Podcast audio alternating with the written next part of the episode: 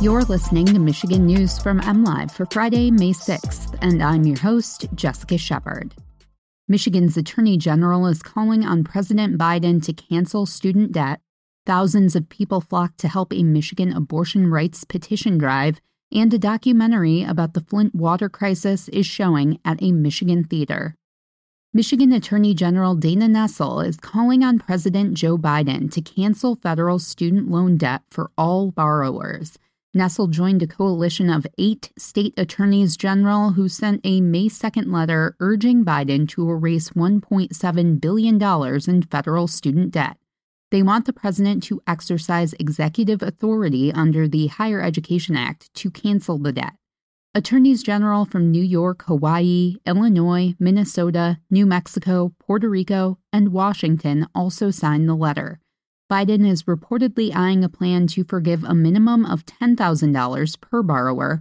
Meanwhile, other progressive Democrat lawmakers want the administration to go further by eliminating $50,000. Advocates argue canceling student debt will reduce the racial wealth gap, with black graduates owing an average of $25,000 more than white borrowers, and will boost economic recovery from the pandemic.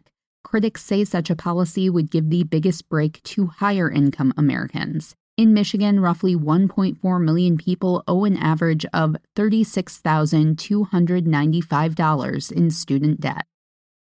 In the hours after news leaked that the U.S. Supreme Court plans to overturn Roe v. Wade, more than 10,000 people signed up to volunteer for a Michigan petition drive that would put abortion rights on the November ballot.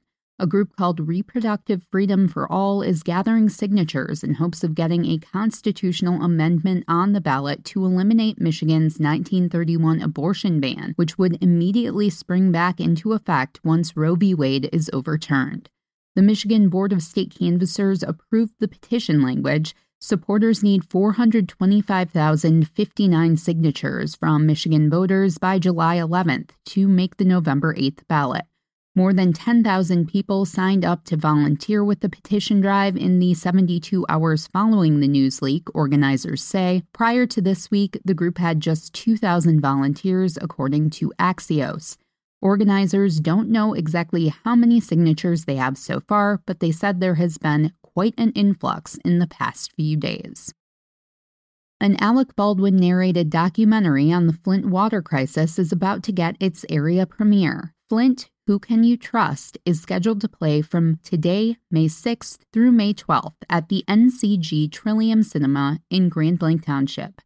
Anthony Baxter, the film's director, and others who appear in the film will answer questions after tonight's screening at 6:30 p.m. Richard Finney, writer and producer of the film, said in an email to MLive that the documentary is also playing at Cinema Detroit from May 6th through May 8th, and again on May 12th.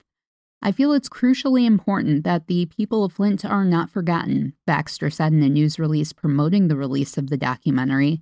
Hopefully, this film will shed a fresh spotlight on their ongoing plight, he said. You can always find the latest Michigan news by visiting mlive.com and make sure to check us out on Facebook, Instagram, and Twitter. We'll be back here next week with more Michigan news from MLive. Thanks for listening and a happy Mother's Day to those who are celebrating motherhood in all of its forms.